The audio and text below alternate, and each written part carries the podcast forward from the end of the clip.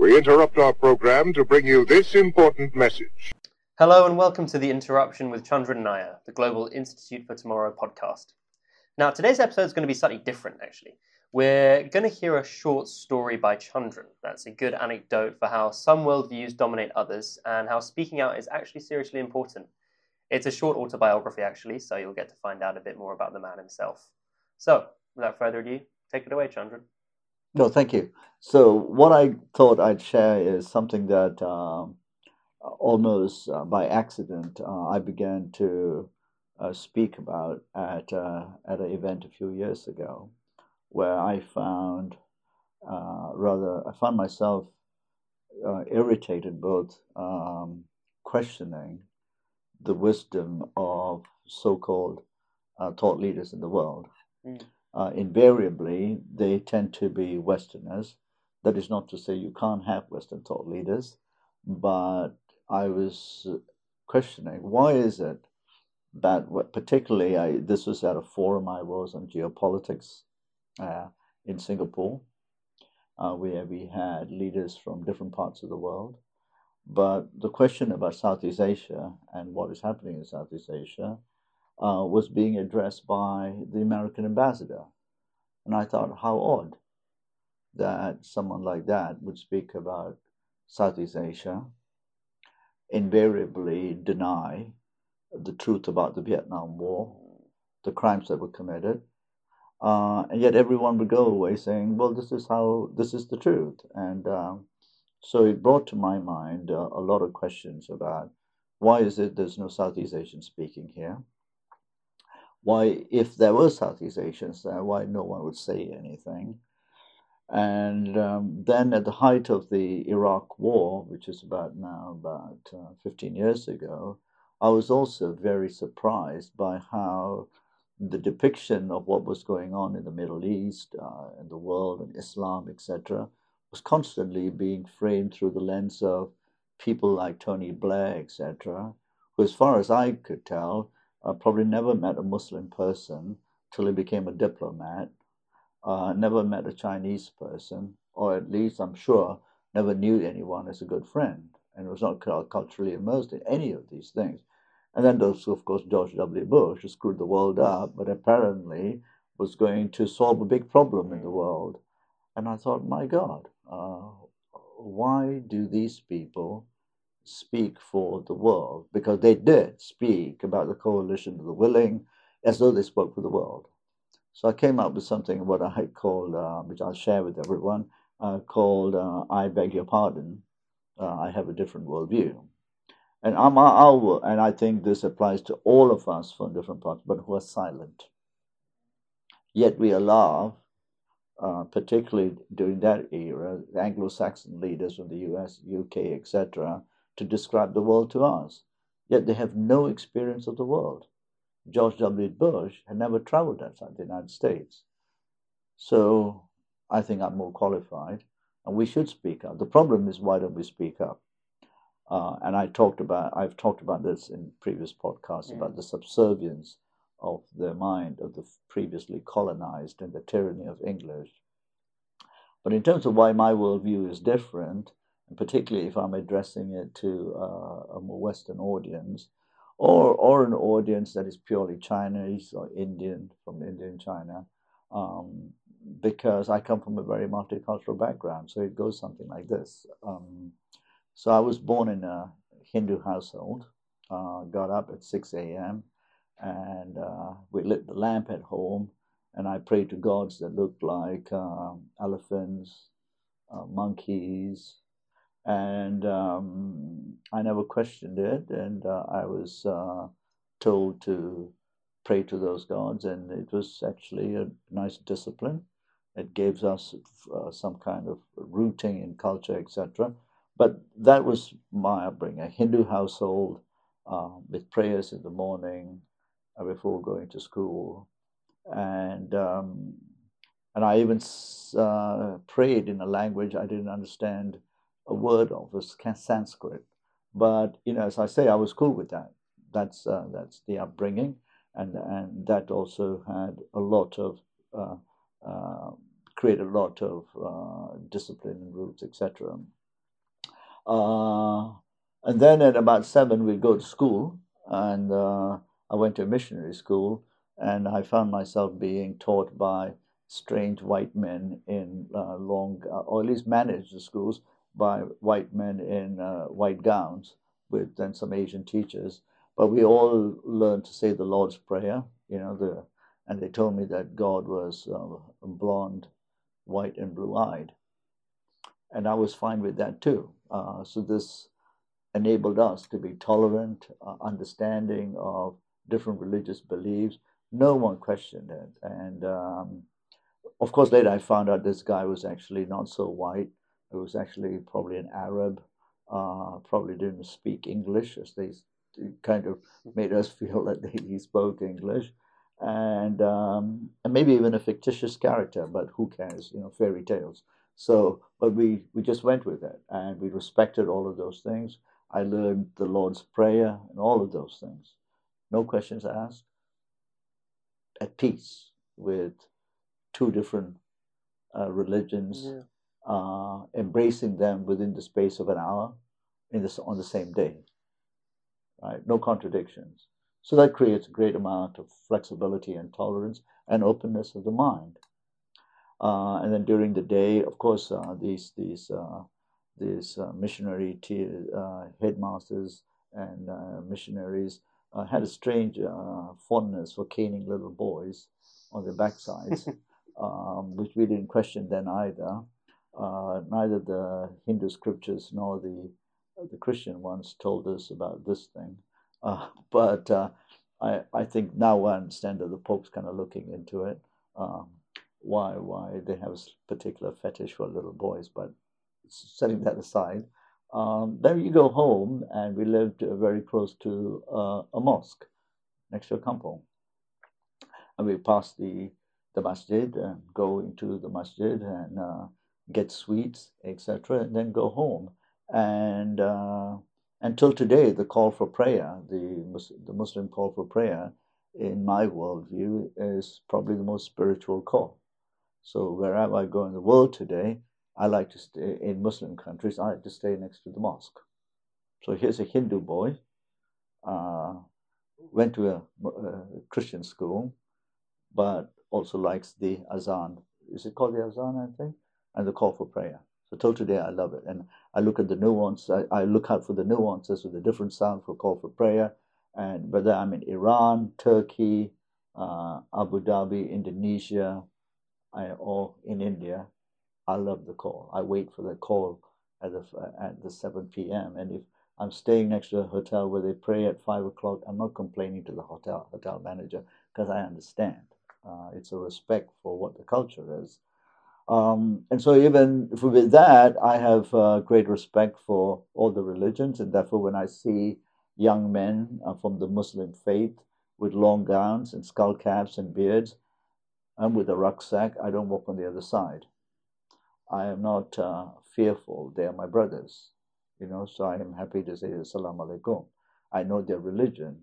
I do not think of the stereotype of, uh, which has become now a stereotype of uh, every Muslim being fundamental, potentially a fundamentalist. I have great respect for them. So that's a different worldview again. And then in the evenings, uh, we'd all go uh, to the Chinese uh, coffee shop and uh, have our steamed buns or char siu pao. And here's a young Indian Hindu brought up in a Christian school, and we all learned to eat with chopsticks at the age of four or five. So I was brought up with Chinese people. And so today, when I see Chinese, I'm not like the average uh, American thinking here are the uneducated hordes coming over to take over our civilization and feeling threatened. I see people who are hardworking, come from an ancient civilization, have a, have a tremendous work ethic, and uh, are very respectful of the whole traditional learning, etc. So, having said that, um, you know, I wanted to say that so people like us, uh, in those few minutes that I've described, uh, and this is not just me. There are mm. many who have this experience. Uh, we have a very different worldview. We have a worldview which is more embracing. Of course, there are parts of the world where we're actually going backwards. So even in Malaysia today, um, I'm not sure if I can go to the mosque because some guy might say haram. This is going backwards. But traditionally, this has always been, it's been my experience. So I have um, a worldview that has been shaped by that of religions, cultures, and at time that we talk about uh, the clash of civilizations, people like us understand. We are more tolerant of the differences in everyone, and it's almost uh, embedded in the way we think and we behave. It's almost automatic. So, my I beg your pardon is essentially uh, a question to foreign experts, particularly from the West, who try to describe the whole world to us, and particularly the world of the four major religions and cultures that I described Hinduism, Christianity, Islam, Taoism, Buddhism, where none of these people had any of these experiences and nor lived within situations where they had to exercise tolerance and live with others. So, how dare they tell us what the world looks like? The sad part is, why are we all quiet? So, I beg your pardon, I have a different worldview. That's why I share it. And I want many more young people to understand, to immerse themselves in the other. Get to know the other. Don't be afraid. You might actually uh, learn something. But one thing I can guarantee if you immerse yourself in the other, you will be richer for it. You will find things that you could not understand. But if you immerse yourself in just your own thing, for sure you will be poorer. So I beg your pardon. Thank you. Any questions? Good question. Um, so there's a day in the life of Chandran Nair. Um, although I can tell you now he's a bit older, the days don't get any less busy. They're still as eventful, that's for sure. Um, thank you for sharing, Chandran. You've centered your discussion there around four religions. That was the, the pillar of it and the different cultures that surround it. So, is the solution to expanding your worldview exposing yourself? Is it as simple as that? Well, it's not as simple as ourselves. And I think I also just want to clarify you said that was a day in my life. I think it's more about it was what my day, our days looked like, and yet we subconsciously were immersed in this mm. extremely rich um, life. But until we were older, we couldn't completely understand yeah, what it is. And in my my point of view, that realization came, you know, 34 years later, but in the context of the geopolitical discussions of the last 20 years. Why are we allowing ourselves to be influenced by the ideas, the ideologies of people who do not have our same exposure to differences and our greater tolerance for others. Why? Then within our societies, why are we letting people with extreme views hijack our the opportunity for us to immerse in, a, in, in the other? So to your your point, um, is the exposure yeah. important? Well, exposure has different levels. And, you know, someone today like me who's privileged, I have the opportunity to expose myself. And even with that uh, opportunity and that privilege, there is still the curiosity. Mm. Okay, so, but I am privileged at this point in my life to be able to go. For those who are not so privileged, and that's the majority of the world, exposure means something else. Exposure means willing to expose yourselves to the ideas, the lifestyles of the neighbor who is different. It could be someone who had, comes from a different race. It could be someone who comes from a different religious background. It could be someone who has different uh, value systems. It could be someone who appreciates even just different types of food and immersing it. So that exposure is very different. So all of us uh, are restricted, but clearly those of us who have exposure to new ideas because of our education, and then depending on our economic status, have exposure that extends our geographical sort of exposure, then we're the lucky few. Mm. But the danger in these conversations like this is, and I want to make it very clear, is the assumption that most people can travel and go yeah. to all these countries. Most people can't do this, and it's okay. The exposure, the mindset I'm talking about is the mindset of no matter where you live, being exposed to the other who's in your vicinity, and then being exposed to new ideas. Now, not all of us will have uh, tutors or parenting that allows us to expose ourselves. In fact, a lot of parenting today is, you know, people who do not necessarily uh, have uh, their exposure themselves to allow the next generation to expose themselves. So I, I, I think it's fundamentally getting this idea around that uh, it's not about simply exposing yourself through social media to things which is what people think about, mm. uh, because those things in self, uh, I would call a lot of social media is anti-exposure because we know what search engines do.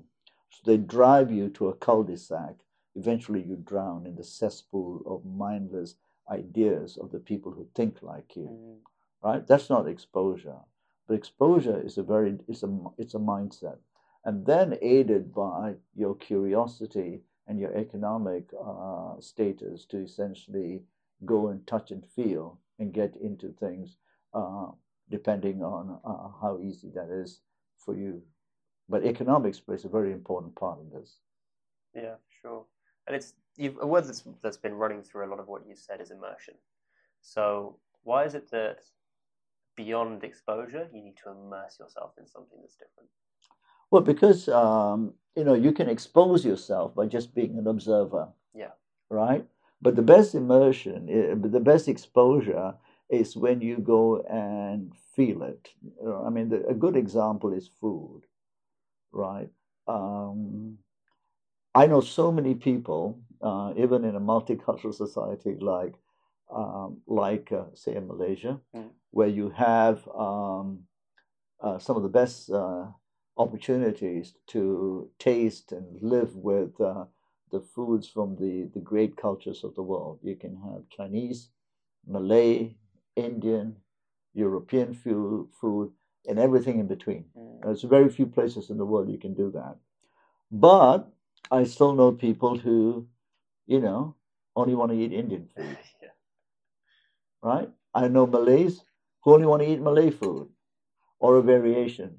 So then it, it, they, they don't have an ex- exposure. But once you go and try it, which is the majority of people uh, in a multicultural society, then they get a taste for those different things. So food is, you got to get a taste for it.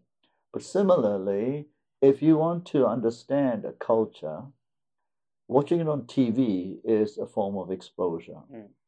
That's but observing. That's observing, and you you know you could uh, give it some credit. At least you're interested to watch. Some people don't even want to watch; they turn it off because it's not, you know, it's not pop music. Uh, but going to the concert, going to the performance, not in a concert hall, but going to the village, taking the time to get there, three hours, and staying there for four hours and watching it, that's a different immersion. So that if you go to Indonesia, there are performances of the wayang kulit, the shadow plays, which can take four or five hours. Most of us these days do not even think we have the time to immerse in all of that. And so immersion is essentially a test of who you are, how much observational skills you have to digest rather than something superficial. I'm just going to watch. So there's different levels of immersion. And I lived in Africa, and I, I'll just finish by saying I immersed myself in every time I had an opportunity to go somewhere. Mm. And I used to take some risk. And I'm not t- talking about you know, uh, death risk. But I should take risks. I should go places I had never been before because I want, wanted to immerse myself. Yeah. I wanted to feel the dust. I wanted to taste the food. And as awkward as, is, as it was to me, Yeah. and I wanted to be there. And you know what? Nine out of ten times, I had an extraordinary go. Yeah, experience. it, it is Something I it, could when it's new? never imagine. Yeah. You know, could never. But people plan too much, don't take risk, and they do the banal, Mm. and and that is the difference. Watching TV and Netflix is not exposure. It's kind of like killing your brain. Go out there and and get immersed, get dirty, smell it, feel uncomfortable, yeah. and then get comfortable. And then get comfortable with feeling uncomfortable. Yes. That's right, yeah. So we've moved from the anecdote that Chandran gave earlier about about how his life used to be and the exposure and the immersion that that's given him to how being spoon-fed culture is a shortcut and actually spending the time. To Yeah, I mean, I can give. I can give one final example. Sure. You know, I like to go to markets. For me, that's immersion. I am not interested in the shopping mall. I mean, being there, boring. What can you get? So whenever I go to a town, a city, a town, as busy as I am, I try and carve out one hour to rush to the market, and I'm so excited. Speaking of carving out that hour, guys, Chandran is actually about to head to a market. We're in Jakarta. So that's all we've got time for. Thank you very much again, Chandran. If you're interested in the future of sustainability, please check out our content on the GIFT website. That's www.global-inst.com. We also have a Facebook page, so please send along your questions and we'll answer them in our Q&A section. Just search for The Interruption with Chandran Nair. We return you now to your regularly scheduled program.